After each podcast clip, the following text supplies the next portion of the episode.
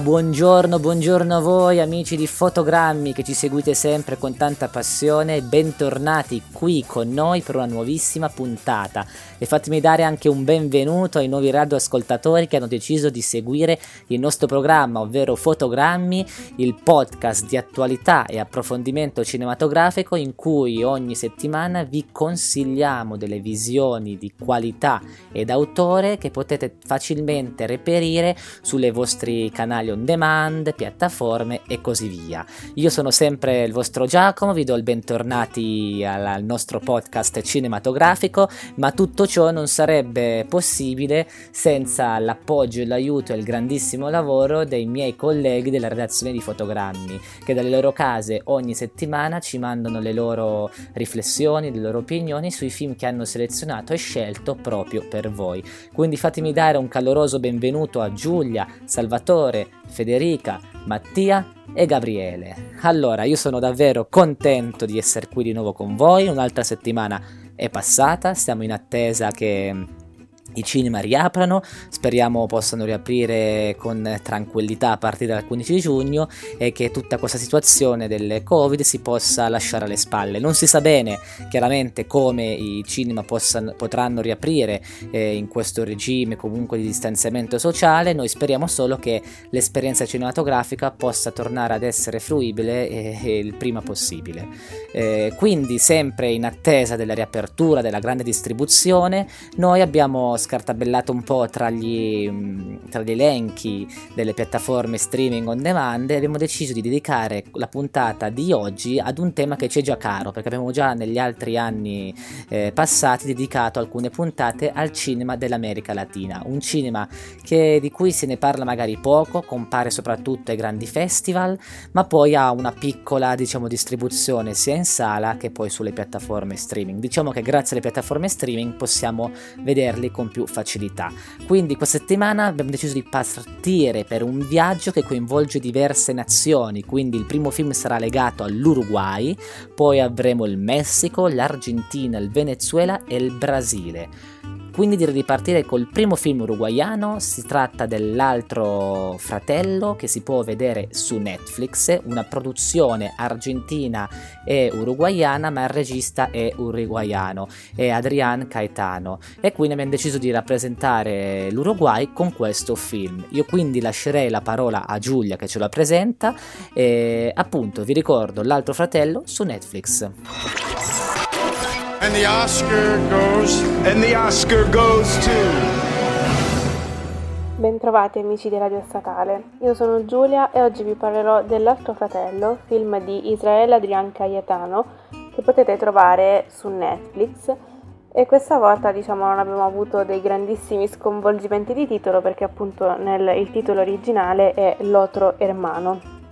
Israele Adrian Cayetano è un regista uruguaiano ma eh, la storia e mm, il film appunto sono ambientati eh, in Argentina, nella sterminata bassa provincia argentina. E dico subito che come sempre quando ci approcciamo ad un film che eh, appunto fa parte, diciamo, viene, viene, proviene dall'America Latina, il cinema latino non fa sconti. Ci troviamo davanti ad un noir crudo, crudo, crudo, ma molto bello che se si ha la pazienza di seguire nel, nel suo svolgersi molto lento della prima parte, poi stupisce, nel senso che non ha delle grandissime uh, rotte di, uh, di, cambiamenti improvvisi, ma diciamo stupisce nel prendere un ritmo più incalzante anche nel, uh, nel realizzare le premesse che la prima parte diciamo anticipano.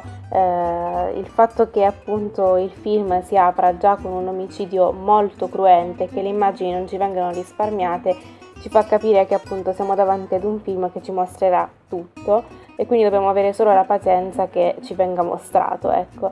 Infatti è un noir che si apre e si chiude con il sangue, ma andiamo a vedere la trama. Um, Setarti, Xavier Setarti uh, è un disoccupato senza particolari ambizioni che uh, si, si, reca in, in questa eh, cittadina La Pacito nel nord dell'Argentina al confine con il Brasile e faccio, diciamo, introduco una parentesi, come sempre le zone di confine sono delle zone franche, soprattutto nell'America Latina, sembra che la legge non esista, siamo negli anni post dittatura, quindi nei primi anni Ottanta. E eh, in questo frangente in cui appunto è chiamato a riconoscere due corpi massacrati, se non li trovassimo su una, un, il tavolo che di solito è riservato alle autopsie, non capiremmo nemmeno che sono corpi, della madre e del fratello, eh, con cui, come veniamo a sapere, non ha rapporti da eh, molto tempo. Infatti, a parte diciamo, vomitare dopo aver visto lo strazio dei corpi, la reazione fisica è più che altro per come sono conciati i corpi che per il fatto che appartengano alla madre e al fratello. Infatti sono legami familiari quelli che vengono rappresentati nel film molto strani, molto afamiliari, non c'è affetto, sembra appunto che l'essere umano sia ridotto veramente alla stregua delle bestie. E in questo frangente incontra questo Duarte, un, un, diciamo sembra essere il tipico tuttofare di paese, porta la pistola alla cintura, quindi fa parte in qualche modo anche della polizia perché è un ex militare ma eh, conosce tutti, ha i suoi affari loschi e setarte eh, senza diciamo, rendersi conto realmente in cosa si sta andando a mettere, inizia diciamo, a trafficare con lui eh, per avere l'assicurazione che spetterebbe alla madre del fratello e che eh, il, l'omicida, che questo generale Molina, compagno della madre, aveva tolto loro veniamo a scoprire che il generale Molina prima era sposato. Era sposato, aveva avuto un figlio che ha abbandonato, tutto questo nello stesso paese. Quindi la storia si gioca fra questi tre nuclei familiari. Duarte possiamo considerarlo fra virgolette un nucleo familiare, ma in realtà è solo. E eh, la figura che attraversa le loro storie e che li lega appunto quella di questo generale Molina, che Mm, sembra essere cambiato totalmente da brav'uomo a quasi bestia dopo aver incontrato Duarte. Infatti Duarte è eh, diciamo una, una, figura particolare, nel senso che interpretato innanzitutto dal bravissimo eh, Leonardo Sbaraglia, che eh, ha vinto il premio come miglior attore al Festival di Malaga, è un personaggio che eh, non nasconde di essere un brutto ma allo stesso tempo è anche molto magnetico, riesce ad attirare attorno a sé eh, diciamo, un bel po' di persone facendo leva sugli eh, aspetti più miseri eh, di queste persone. In effetti la miseria è forse la quarta protagonista di questa, anzi il quarto nucleo familiare di questo, eh, di questo film perché siamo appunto in un noir come ho detto, però è un noir che non ricerca l'estetica del noir perché eh, abbiamo una fotografia che punta molto su, sul mettere rilievo su questi luoghi assolati, secchi, bruciati eh, di questa enorme provincia argentina. E luoghi che ehm, alternano al vuoto degli spazi esterni il soffocamento degli spazi interni. Setarte infatti mentre sta eh, organizzando diciamo, con Duarte questa diciamo, breve truffa ai danni dello Stato per avere l'assicurazione si stabilisce nella casa del fratello, uno dei due appunto uccisi del generale Molina, e il fratello vive in una casa che è piena di cianfrusaglie, piena, piena, piena, cioè da un senso di soffocamento, sporcizia, ehm, davvero fastidiosi che si inseriscono sempre in quel discorso di crudezza di cui parlavo prima. Anche gli oggetti sono crudi, anche gli oggetti sono posti lì nel loro essere e nel loro ehm, far parte di un ambiente sporco, malato, ridotto all'osso. Eh, perché è parte dell'ambiente di personaggi che eh, sono imbruttiti dall'ignoranza, dall'isolamento, ehm, da queste vite eh, segnate da decisioni che altri hanno, preso, hanno preso per loro. Per esempio ehm, la prima famiglia di Molina Uh, è composta da, da, una madre e da un figlio, uh, tra l'altro la madre è interpretata dalla bravissima Angela Molina, che uh, non ha tantissime scene, ma nelle scene in cui compare diciamo, rende perfettamente il senso di, ehm, durezza e abbandono del suo personaggio. Il figlio è uno spostato mentale, cioè eh, si droga nel senso che si, si, mm, si anestetizza costantemente con eh, con droghe che Duarte li, li trova e eh, si rende complice di Duarte che come se sostituisse la figura paterna del padre che di loro non ha mai voluto sapere nulla, almeno fin da quando lui era piccolo perché appunto poi si è ehm, spostato in, in, un'altra casa con la mamma di Setarte. Eh, ecco lui vede in Duarte una figura paterna e così disperato di qualcosa che possa assomigliare anche solo lontanamente a un rapporto umano, che vada incontro anche alle sue esigenze affettive, delle esigenze affettive anche base, ehm, si rende complice di Duarte nel sequestrare persone e chiedere alle famiglie di queste persone un riscatto e se questi poi non sono in grado di pagare il riscatto le uccidono. Ecco, questo è Duarte e questa diciamo è la violenza anche gratuita che eh, sembra caratterizzare tutta questa zona eh, in cui vivono loro, questo, questo paese anche dimenticato da Dio. E, eh, la, i personaggi appunto sono parte della, di quella sporcizia, di quella miseria degli ambienti che tanto il film ci butta davanti agli occhi. Sono dei brutti, davvero, cioè la bruttezza fisica dei personaggi, il trucco qui è stato fantastico, eh, rimanda direttamente alla loro deformità interiore. E quindi, diciamo, eh, come ho detto all'inizio, il cinema latino non fa sconti, ma siamo eh, davanti ad una, diciamo, ad una prova molto molto molto riuscita di, di un noir che eh, si conclude in, una, in un non senso, cioè come si è aperto nel sangue, si chiude nel sangue, non vi spoilerò come, ma ehm, sicuramente non c'è nessun riscatto e si capisce già da, in realtà dai primi minuti del film che sono personaggi che non cercano un riscatto, che non sono dei personaggi positivi, ovviamente c'è chi è più negativo eh, di un altro, però sono tutti degli cosiddetti, diciamo, ricorriamo a questa categoria di eroe negativo, eh, non cercano molto dalla vita e eh, soprattutto c'è un attaccamento venale al denaro che viene, diciamo, assurto ad obiettivo primo eh, del, delle loro azioni e permette anche di passare sopra senza tanti, ehm, tanti preamboli sulla vita degli altri. E adesso noi andiamo ad ascoltarci una canzone che non è presa dalla colonna sonora del film, eh, anzi diciamo che viene da tutt'altro mondo, viene dal sud-est londinese, da Brixton, però rende molto l'atmosfera creepy del film e infatti andiamo ad ascoltarci Creep delle bravissime God Girl. Creep on the train, he won't stay away. Creep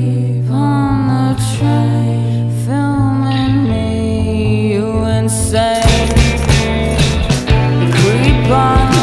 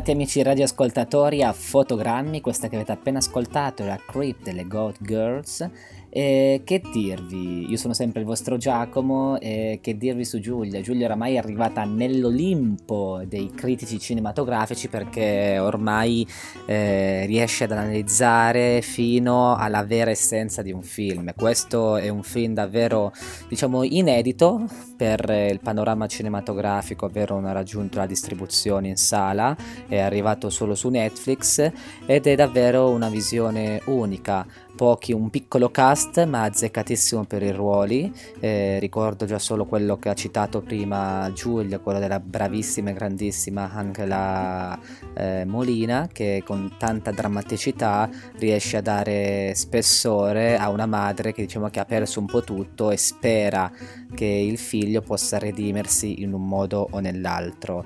Eh, il film, eh, L'altro fratello, è davvero avvincente, come ha detto Giulia, benché il ritmo sia lento, è congeniale, funzionale alla narrazione del film, perché come ha detto è, è un film crudo, è un film senza sconti, è un film che procede inesorabilmente lento, un po' come la vita, la vita scorre noi andiamo avanti e non possiamo mai tornare indietro e questo ritmo lento ti accompagna poi nelle vicissitudini e nei meandri più bui e oscuri di ogni singolo personaggio lasciandoti poi comunque a bocca aperta e comunque piacevolmente soddisfatto di questo thriller noir dalla salsa latina possiamo dire. Allora noi vi raccomandiamo assolutamente la visione di questo piccolo film eh, uruguaiano eh, ma di grande qualità, vi ricordo lo potete vedere su Netflix, ringrazio ancora Giulia, ma adesso è il momento di passare la palla a Salvatore che ci porta in Messico con eh, un film sempre visibile su Netflix eh, dove abbiamo come protagonista il grande Danny Glover che per i più appassionati di, di, diciamo, di saghe è l'inossidabile protagonista di Arma Letale assieme a Mel Gibson. Stiamo parlando di Mr. Pig, film del 2016 in concorso al Sundance eh, Film Festival, diretto da Diego Luna, un attore messicano eh, di grande successo che proprio avuto grande successo anche nel, nel panorama hollywoodiano. Allora lascio a te la parola, Salvatore. And the Oscar goes. And the Oscar goes to. Ciao a tutti amici di Fotogrammi, io sono Salvatore e oggi voglio portarvi in Messico, parlandovi di Mr. Pig, un film del 2017 di Diego Luna con Maya Rudolph e un sensazionale e toccante Danny Glover. Il film ha ottenuto ben quattro nomination agli Ariel Awards, il più importante premio cinematografico messicano. Per Danny Glover come miglior attore, per Maya Rudolph come miglior attrice, Damian Garcia per la miglior fotografia e Angelica Aragon per la miglior attrice in un ruolo minore. Mr. Pig è un dramma familiare on the road, un vero e proprio road movie se vogliamo. Ambrose, interpretato da un Danny Glover ormai troppo vecchio per queste stronzate, è un allevatore di maiali 75enne con gravi problemi di salute, molti debiti con le banche e per di più alcolista, un fiorellino insomma. Ormai distante dalla sua famiglia, il suo ultimo e unico amico è Howard, un maiale di razza molto particolare che molti anni prima lui stesso, insieme al suo socio di allora, inventò. La prospettiva di vendere il maiale per ricavarne una bella quantità di soldi lo spinge ad attraversare il confine e a mettersi in viaggio per il Messico, dove il figlio del suo vecchio socio lo attende per concludere l'affare. L'affare però non va come dovrebbe e Ambrose, in seguito a un malore, è costretto a chiamare la figlia Eunice, interpretata da Maya Rudolph, che da lì in poi lo assisterà nella ricerca di una casa migliore per il, per il suo amico. Bene, che cosa dire? Cioè da dove cominciare? Ah, come al solito, ormai dovreste aver cominciato a conoscere i miei gusti, ho scelto questo film perché andiamo. Cioè, un uomo ultra settantenne vuole andare in Messico con un maiale a bordo di un minivan non potevo farmelo scappare. Eppure sono rimasto fregato. Mr. Pig, complice l'interpretazione magnifica e davvero toccante di Glover e della Rudolph, mi ha commosso. Insomma, io volevo vedere la storia di un vecchio e del suo maiale e invece mi ritrovo catapultato in un logorato rapporto padre-figlia. Mi ritrovo ad assistere alla consapevolezza di un uomo segnato dal tempo, dalle banche, dalla vita, insomma. Quando si dice la magia del cinema, eh? Parlando un po' più nello specifico però delle dinamiche fra i personaggi, maiale incluso, la cosa che mi ha colpito di più maggiormente, diciamo, del film è che nonostante le premesse insolite, Mr. Pig riesce davvero a commuovere e lo fa per l'appunto puntando sui personaggi. Ambrose è un uomo vero, un uomo testardo, a volte anche scontroso con la figlia con la quale non ha mai avuto un vero e proprio rapporto eppure riesce a provare affetto e simili sentimenti per una creatura così eh, appunto bizzarra, un semplice maiale. Dall'altro lato invece la figlia Eunice che vuole approfittare del tempo a disposizione, del tempo concessole per riparare o almeno provare a riparare il suo rapporto con il padre, ma che forse, almeno all'inizio del film, compatisce più che amare. Insomma, ho amato questo film non appena ho premuto play. L'atmosfera da road movie si addice alla perfezione, secondo me, a questo tipo di dinamiche. E poi aggiungo anche che eh, certe tematiche alle volte rischiano di sembrare stucchevoli, ma qui eh, si inserisce appunto l'elemento, secondo me, geniale del maiale che funge da motore in primis e da mezzo per il ricongiungimento di una famiglia poi alla fine. Non voglio rivelarvi se, come o quando Ambrose e Eunice riaggiusteranno il loro rapporto o se mai riusciranno a trovare una degna casa per Howard, ma posso assicurarvi che amerete scoprirlo da soli. Bene, anche per questa settimana è tutto, io passo la parola a Giacomo e vi saluto sulle note di Mr. Bojangles di Nina Simone. Alla prossima! I knew a man, Bojangles, and he danced for you. Worn out shoes with silver hair, a ragged shirt, and baggy pants. The old soft shoe. He jumped so high, jumped so high. Then he lightly touched down.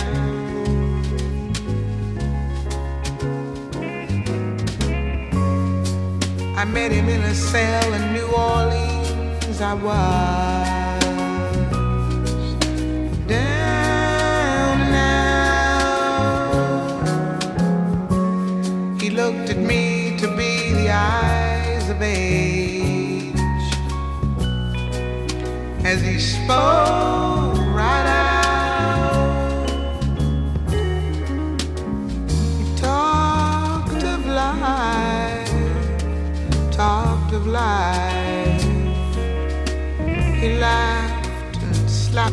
Leg a.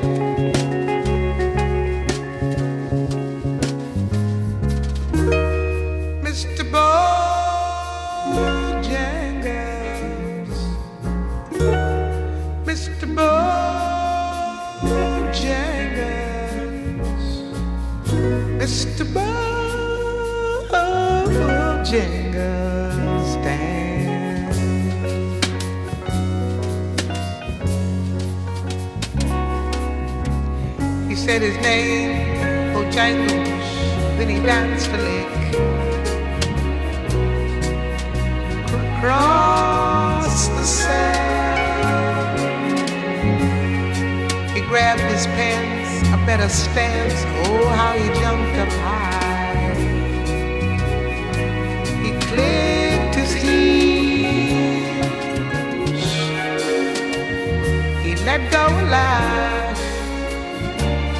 Let go a laugh.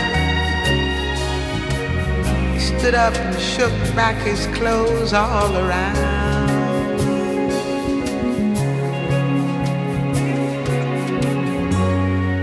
He danced for those at minstrel shows and county fairs throughout the South.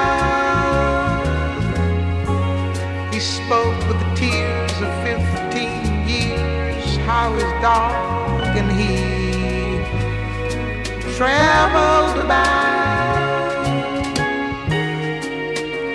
His dog up and died, he just up and died.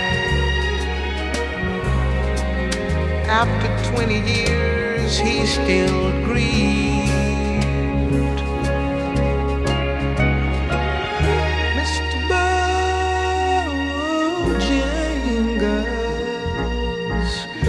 Mr. Bojangles,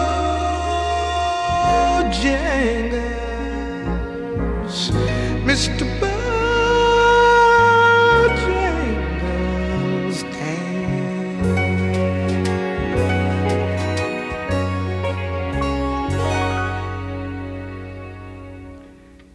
He said, I dance now at every chance in honky tonks for dreams and tips.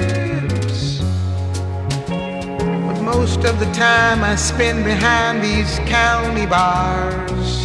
He said I drink a beer.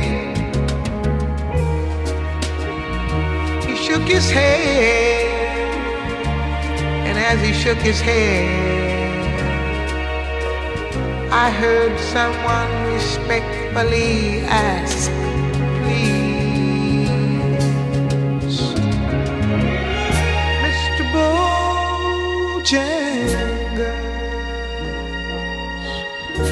Mr. Bojangles,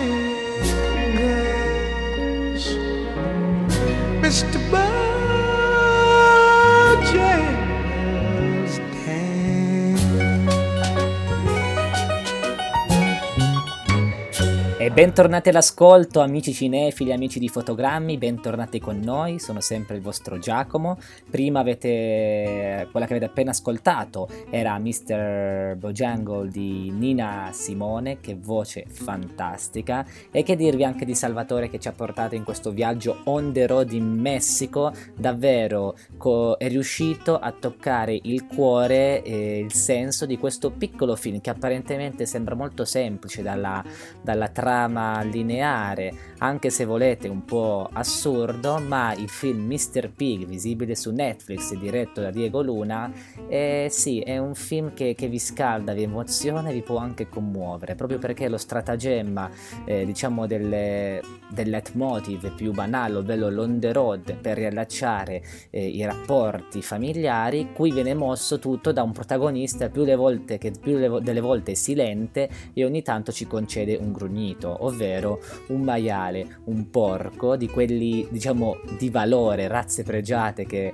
partecipano alle fiere suine, vincono premi e sono ambiti da moltissimi al punto che eh, verrebbe pagato sui 15.000 dollari e quindi questo maiale, fu, come ha detto Salvatore, fungerà da motore d'azione per poter riavvicinare questi due personaggi, un padre scorbutico che diciamo non si è mai goduto la vita e abbandonato in un certo senso la famiglia e una figlia che non è rancorosa ma che in un certo senso cerca di riavvicinarsi con tutta la bontà d'animo. Questa è una cosa molto bella perché molte volte in questi film in cui si trattano i rapporti padri-figli eh, c'è sempre un elemento rancoroso, eh, un elemento di, di tristezza, di rabbia verso il proprio genitore. Qui non c'è, c'è magari inizialmente compassione ma poi si lascia spazio comunque all'amore, perché alla fine certi rapporti, forse nonostante le vicissitudini vi- della vita, poi alla fine il vero sentimento esce sempre fuori. Eh, quindi questo è un film che io oserei, diciamo, descrivere come un film molto semplice, lineare, cioè non ti presenta cose folli, ma però ti racconta una storia col ritmo giusto, con i personaggi giusti, con il mood giusto. Forse anche questo è il bello della de, de, dell'America Latina, di questo tipo di cinematografia, ovvero raccontarti cose semplici in modo semplice, ma che arrivano dritte al tuo cuore. E direi che quindi anche Mr. Pig è un film inedito, indipendente, che dovete assolutamente recuperare e vedere su Netflix. Ancora complimenti a te Salvatore e adesso passiamo invece a un film che ha stregato il Festival di Venezia quando è stato presentato in concorso. Si tratta del cittadino illustre che potete vedere su Amazon Prime Video e ve ne parla la nostra Federica. And the Oscar goes. And the Oscar goes to.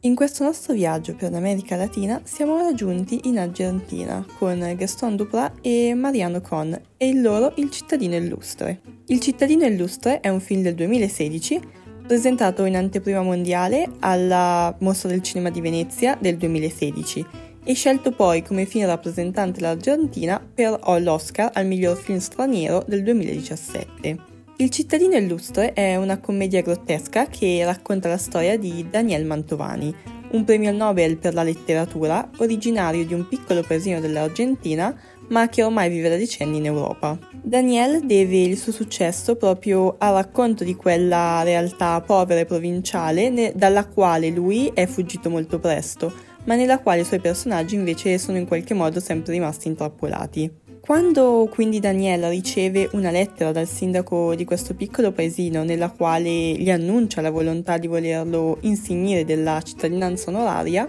Daniel decide di partire decide di fare questo ritorno al suo paese d'origine, dove verrà inizialmente divinizzato e poi contestato dai suoi concittadini e dove sarà anche costretto ad un complesso e difficile confronto con un amico, con la donna che ha amato e con quello che è stato il suo passato.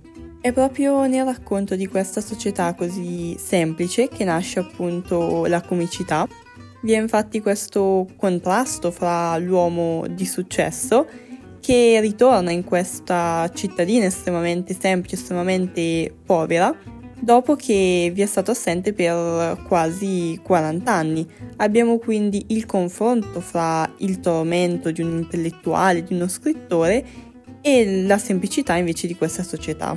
Oltre però a questa comicità grottesca, soprattutto nella seconda parte, il film presenta anche una riflessione su, su diversi temi. Si riflette su quanto e in che modo i personaggi riflettano la vita, le idee, la visione di colui che li crea e allo stesso tempo si riflette anche sull'idea, sulla possibilità che i migliori risultati letterari siano frutto di una vita di frustrazioni, di tristezze e di inappagamento dell'autore. Daniel Mantovani, il protagonista, è uno straniero ovunque, è straniero in Europa perché è originario dell'Argentina, ma è straniero anche in Argentina perché non vi fa ritorno da più di 40 anni. Daniel Mantovani infatti è semplicemente se stesso e rimane sempre fedele a se stesso in qualsiasi situazione, che si tratti della cerimonia del Nobel oppure anche di un concorso d'arte in una piccola città.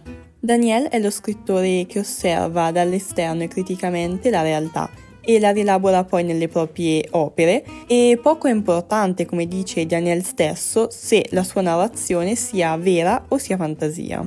Il cittadino illustre è un film che pone grande attenzione ai dettagli, è un film sui dettagli o, come molte critiche lo hanno definito, è un film su quello che sta intorno. Abbiamo infatti una grande attenzione per i dettagli, come ad esempio la descrizione dei personaggi, siano essi di contorno o siano essi fondamentali per la progressione della narrazione. Ma quest'idea la ritroviamo anche nella, nella, precisione con cui sono caratterizzati gli ambienti, come ad esempio le case, um, l'albergo, anche il misero studio di paese dove Daniel Mantovani si trova appunto a fare un'intervista. Un altro esempio è ancora il video che omaggia lo scrittore che viene appunto fatto dai suoi concittadini fatto con una presentazione in PowerPoint orribile, estremamente povera, estremamente vecchia, che suscita l'ilarità dello spettatore, ma invece la commozione del protagonista. Per riassumere, appunto, il film da un lato, come abbiamo detto, ironizza su, su questa povera borghesia argentina, allo stesso tempo però non dimentica nemmeno di affrontare alcuni temi molto importanti, come la creatività artistica e il rapporto fra vita e letteratura, fino ad arrivare ad un finale che direi proprio inaspettato. Importante menzionare anche Oscar Martinez, l'attore che appunto ha interpretato in maniera eccellente Daniel Mantovani. Vi lascio ora quindi alla canzone di oggi che ci trasporterà un po' in questo paese ed è una canzone di Carlos Gardela intitolata Por una cabeza.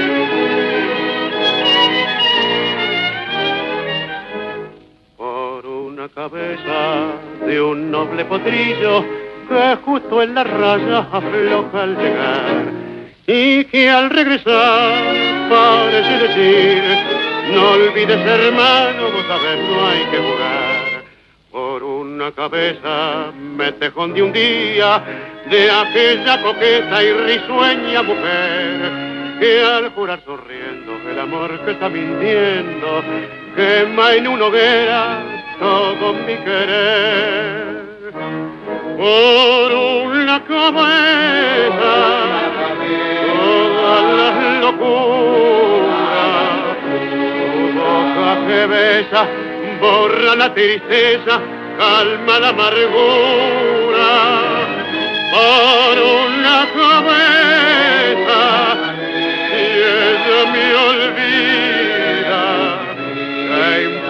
perderme mil veces la vida? ¿Para qué vivir? Cuánto desengaño por una cabeza, yo juré mil veces, no vuelvo a insistir.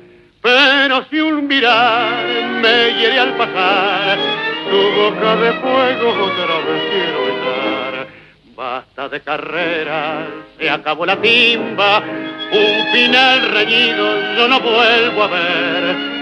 Pero si algún bingo llega a ser fija el domingo, yo me juego entero, ¿qué le voy a hacer? Por una cabeza toda la locura, tu boca que besa, borra la tristeza, calma la amargura. Por una cabeza, ella me olvida, ¿qué importa perderme mil veces la vida? ¿Para qué vivir? E sulle note di questo tango appassionato, romantico e sensuale di Carlos Gardel, Por una cabeza, torniamo a fotogrammi, quindi benvenuti e bentornati amici cinefili, io sono sempre il vostro Giacomo a tenervi compagnia e ha appena parlato la nostra Federica che ci ha portato in Argentina in un remotissimo villaggio sperduto, ovvero Salas, in cui il nostro protagonista eh, Daniele, eh, premio Nobel per eh, la letteratura, torna eh, nel suo paesino natale da cui era scappato. Il film di cui vi abbiamo parlato era Il cittadino illustre, visibile su Amazon Prime ed è un film diciamo che fa da controaltare ai primi due, perché se io ho detto che nei primi due film c'è comunque una narrazione, qualcosa di molto semplice ma d'impatto, questo è il film chiaro, il film è volutamente povero, volutamente dal punto di vista stilistico, registico, semplice, infatti qui manca il filtro cinematografico, si capisce che è girato tutto con delle telecamere in alta definizione, digitali, però è tutto funzionale alla, alla narrazione, alla lettura di questo film che invece è molto intellettuale, infatti il nostro protagonista è interpretato da un meraviglioso Oscar Martinez che nel 2016 ha vinto la Coppa Volpi come miglior attore protagonista a miglior attore protagonista, miglior attore, perché esiste solo il miglior attore al Festival di Venezia, eh, davvero riesce a dare spessore a un personaggio che davvero è coerente, antiretorico ed intellettuale. Infatti la prima scena d'apertura è meravigliosa, ci strappa subito un sorriso perché si presenta questo personaggio davanti ai sovrani di Svezia, l'Accademia Nobel, per eh, ritirare il premio e compie un discorso totalmente antiretorico in cui lui sancisce che quel premio è la fine e il declino della sua carriera artistica. Da lì in poi ci sarà un periodo di depressione di 5 anni in cui non scrive più nulla, e non accetta quasi nessun invito fino a quando decide di tornare a accettare un invito per tornare a Salas. Come lui dice, un paese da cui lui non riesce più a tornare, quindi da cui lui è scappato, ma invece i suoi personaggi ne sono rimasti intrappolati, perché lui grazie alle, ai, ai, racconti eh, scritti, ambientati nel suo paese, è diventato famoso in tutto il mondo. Quindi lui torna per diventare cittadino illustre, ricevere la massima onorificenza e qui parte il meccanismo dei due registi che davvero è geniale, ovvero con molta arguzia loro mettono in piedi una, una commedia che come ha detto anche Federica è a tratti grottesca, surreale, assurda, sembra esagerata, ma ciò che ci viene raccontato non è assolutamente esagerato, è la pure vera realtà, perché poi se andiamo a vedere i piccoli episodi dall'emittente televisiva al camion dei pompieri, alla reginetta eh, o, ad, o all'enfatizzazione, all'enfasi l'enfasi della, della grigliata, della, della cooperativa agricola, adesso non mi ricordo bene sono tutte realtà che avvengono in questi paesini provinciali. Infatti la coppia di registi che eh, riflette con molta intelligenza su alcuni temi, i temi della fama e delle origini, i temi della cultura e del provincialismo e i temi della realtà e della finzione.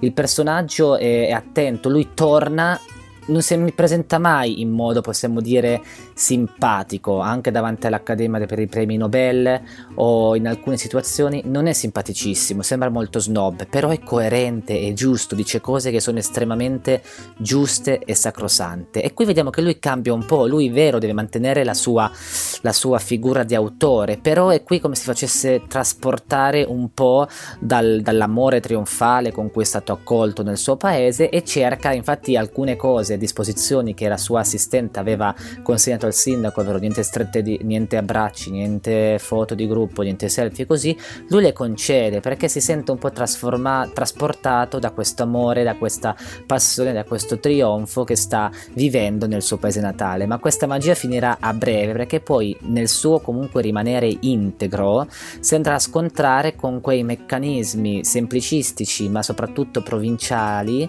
eh, con cui lui andrà a cozzare senza, senza rendersene conto cioè se ne rende conto troppo tardi. E questo non farà altro che scatu- farà scaturire diciamo la, la, vera essenza di queste persone e dove non c'è, non c'è un buono e un cattivo alla fine, però si arriva fino a delle azioni, a delle azioni, eh, delle situazioni orribili in cui lui si trova poi forse a, a fuggire, questo diciamo io non ve lo dico, ma si ritroverà davvero in situazioni in cui da trionfatore a, a straniero, a forestiero eh, visto di, di, di cattivo cattivocchio.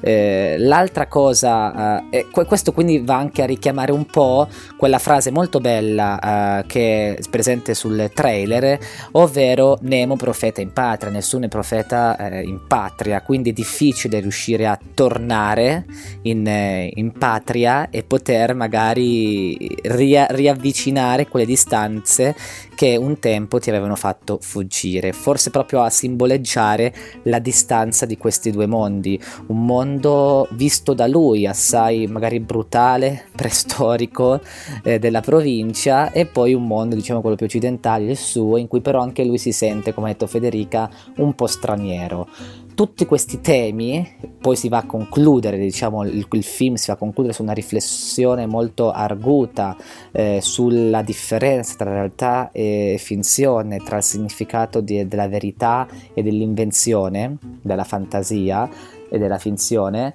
eh, i, i, registi riescono a chiudere eh, ponendo molti interrogativi, ovvero la verità non esiste eh, la finzione forse è la finzione stessa che rende eh, diciamo eh, il mondo qualcosa di più bello qualcosa di sopportabile lo riesce a rendere migliore perché se accettiamo il mondo così com'è non ci resta solo che fuggire e morire e questo viene anche ripetuto più volte all'interno del film, ovvero l'artista in quanto diciamo anima sofferente che lui inizialmente eh, nega di fronte a una bellissima ragazza di averlo mai detto ma poi verrà diciamo sgamato, ovvero l'artista tormentato riesce a diciamo a migliorare, a creare una nuova faccia del mondo tramite la, la, la, finzione e la scrittura dei suoi romanzi.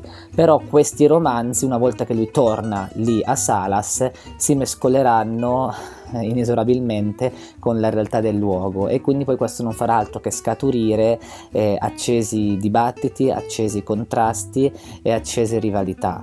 Tutto questo i due registi argentini lo hanno condito con una chiave ironica, intelligente e da commedia davvero unica e inimitabile, davvero un film delizioso, meraviglioso che da recuperare assolutamente e potete farlo adesso immediatamente su Amazon Prime Video. Io ringrazio ancora Federica che è stata bravissima come sempre.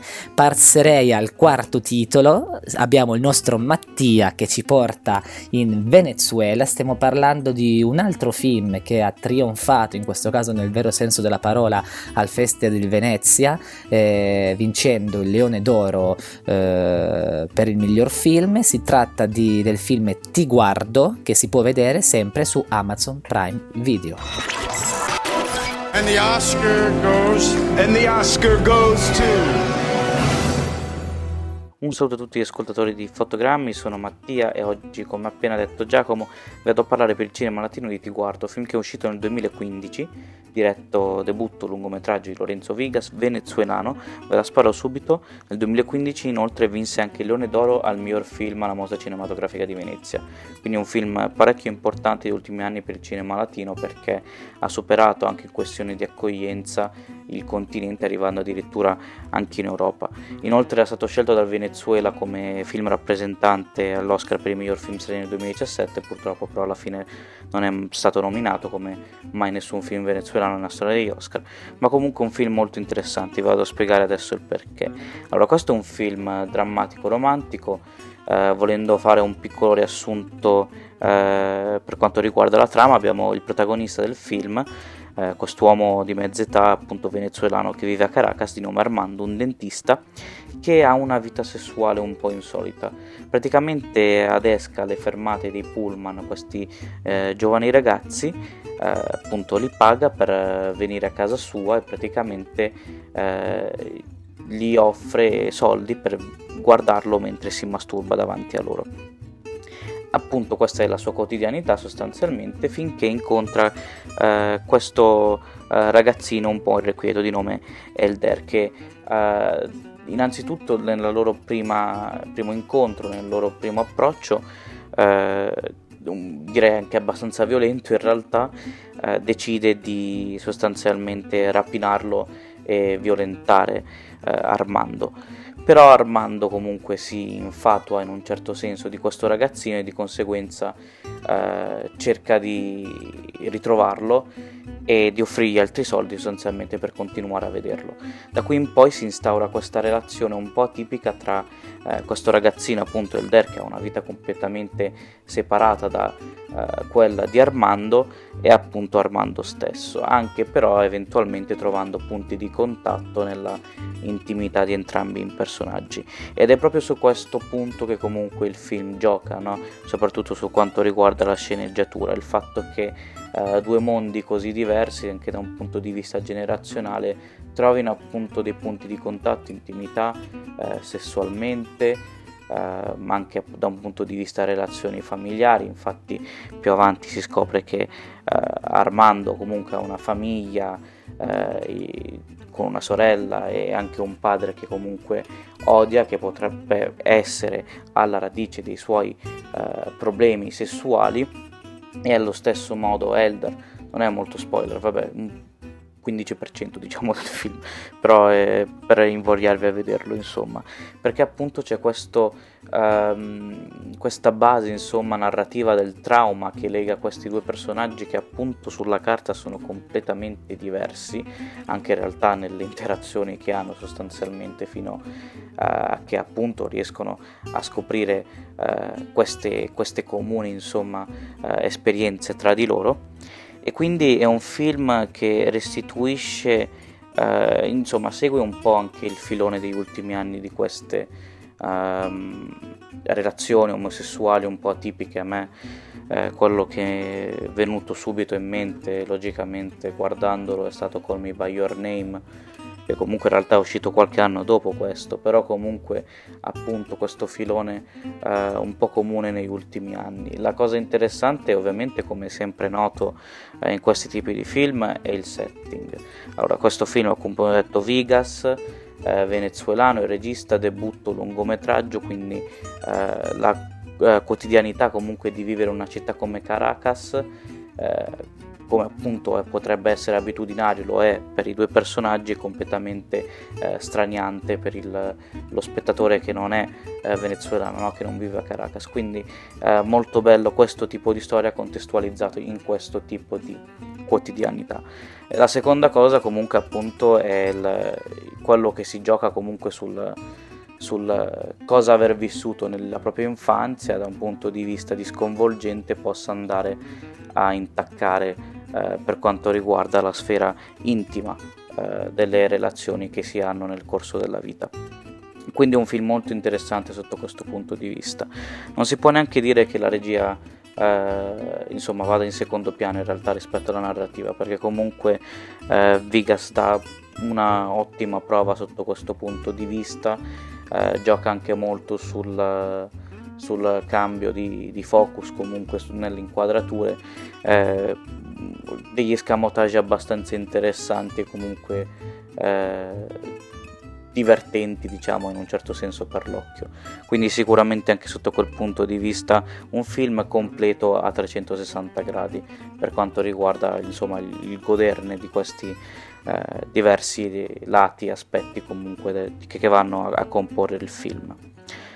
Io, eh, volendo lasciarvi con una canzone dire, tratta dalla colonna sonora e che restituisca insomma in questo senso questa dimensione della quotidianità venezuelana, quotidianità di Caracas, vi lascio con una hit, mi pare da, di aver capito, eh, avendola cercata su internet, una vera e propria hit venezuelana. Sto parlando di Se a Cabo acabo l'amor degli Adolescence Orchestra.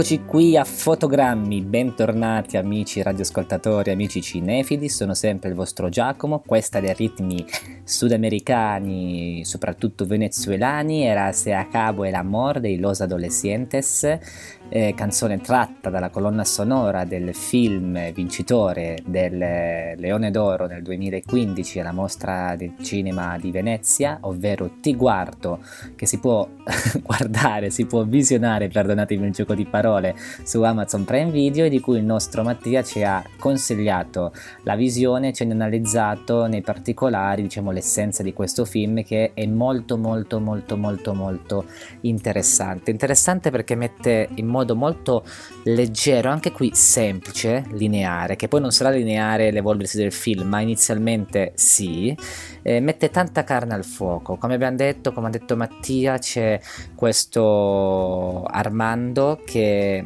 ha una vita, diciamo, sessuale eh, tormentata, un po' anomala, e va un po' a prendere, a raccattare per strada, per le periferie, le strade così di Caracas, giovani ragazzi per potersi poi solo guardarli e masturbarsi. E da qui avrà questo incontro con Elder e si creerà una sorta di relazione, io la definirei anche in un certo senso in alcuni momenti morbosa, non si capisce bene perché è un gioco di seduzione, di fascinazione tra i due e che ogni tanto si scambiano i ruoli. Da una parte abbiamo questo Elder interpretato da Luis Silva che posso dire che ha avuto il suo esordio grazie a questo film, era cresciuto anche lui, lui proprio, possiamo dire un'esperienza pasoliniana, ovvero ragazzo di strada che poi si ritrova a debuttare in un film che lo porterà sulle passerelle, sulle passerelle veneziane e a trionfare nella kermesse veneziana. Eh, ma lo stesso film, oltre alla storia beh, di, di Luis Silva, lo, lo, stesso film è molto pasi, eh, pasoliniano. Questa relazione omosessuale, questo, anche i lineamenti di questo personaggio richiamano molto, uh, richiamano molto ai personaggi di Pasolini e un po' i tormenti interiori interiori dei personaggi hanno uno scenario eh, molto molto simile. Eh, nel ruolo invece di Armando abbiamo Alfredo Castro che diciamo è, la, è un attore cileno di estrema bravura che è anche attore feticcio di Pablo Larren. Eh, detto questo il film come ho detto tanta carne al fuoco perché abbiamo quindi questa relazione tra i due che, in cui molte volte si scambieranno il ruolo, un gioco di fascinazione e seduzione. Abbiamo un passato incombente su Armando eh, che torna improvvisamente nella sua vita, non si capisce cosa sia, ma a quanto pare in quel momento lì sarà poi tutto ciò che farà muovere un po' la sua vita e le sue scelte. E, e, poi abbiamo il titolo che è molto esemplificativo della vicenda e forse la chiave di lettura per il film, ovvero Ti guardo. Ti guardo chi guarda, cosa guarda. Il protagonista, il protagonista non parla quasi mai, Armando è quasi un personaggio, un protagonista muto. Lui osserva, guarda e parla pochissimo, ha quasi un disagio nell'entrare in contatto con le persone proprio fisicamente, infatti anche i momenti in cui lui prenderà questi ragazzini per poi soddisfare i suoi bisogni sessuali, lui non, to- non li toccherà mai, li farà girare di schiena quindi non li guarderà neanche in faccia, è proprio eh, refrattario al contatto umano, lui ha un negozio di protesi dentarie, di, di dentiere, quindi cosa proprio delle, delle, protesi, qualcosa di finto che poi servirà al, all'uomo, all'essere umano. E nel momento in cui avrà l'occasione di entrare in contatto ci sarà un momento di violenza e, e questo è molto, è, molto, è molto, strano, molto particolare, perché sarà poi il moto, diciamo, di tutto il film, questo personaggio che corre, si muove, ricerca Elder nelle strade e a sua volta Elder ricerca lui i momenti in cui non si trovano, ma tutto con una sorta di distanza che più volte viene messa, diciamo, in pericolo perché ci si avvicina troppo. Il personaggio in alcuni momenti sembra quasi apatico, in altri sembra eh, freddo calcolatore. Non si capisce bene. Secondo me questo è un film molto ermetico che lascia molta libera interpretazione allo spettatore. Per questo dico che è interessante, perché può avere forse diverse chiavi di lettura. Chiaro, la principale è il ti guardo, ovvero un personaggio anomalo, seduto lì che guarda, guarda, fa questo tutto il film però poi si muove dietro una sottotrama e forse altre sottotrame su sottotrame che vanno poi a concatenarsi e ad unire i, i, i pesi di un puzzle che ti lascerà, che vi lascerà a bocca aperta. Poi a me di questo film è piaciuta moltissimo la fotografia, davvero bellissima, curata, elegante, primi piani meravigliosi. E poi chiaramente il finale di cui non vi diciamo niente, non vi spoileremo niente, vi lascerà una sorta cioè non vi, vi, lascerà, vi farà ragionare, vi farà ragionare e tentare di dare una spiegazione al senso del film e ai personaggi che abbiamo visto e che abbiamo accompagnato in quest'ora e mezza. Allora, ricapitolando, il film di Lorenzo Vigas, ovvero Ti guardo, lo potete recuperare su Amazon Prime Video. E che dirvi ancora, cari amici cinefili, siamo arrivati anche questa volta alla conclusione della nostra puntata. Questa puntata che ci ha portato a visitare splendidi paesi con splendidi stili e splendide cinematografie, attraverso storie di diverso tipo, dal noir alla commedia al film più intellettuale e poi anche a quello più thriller, eh, un viaggio dai ritmi, dalle atmosfere latine che diciamo ci ha un po' appassionato e affascinato. Io prima di salutarvi direi di fare un piccolo recap dei paesi, dei film che vi abbiamo consigliato partendo dall'Uruguay dove inizia il nostro viaggio con Giulia che ci ha presentato il film L'altro fratello che si può vedere su Netflix.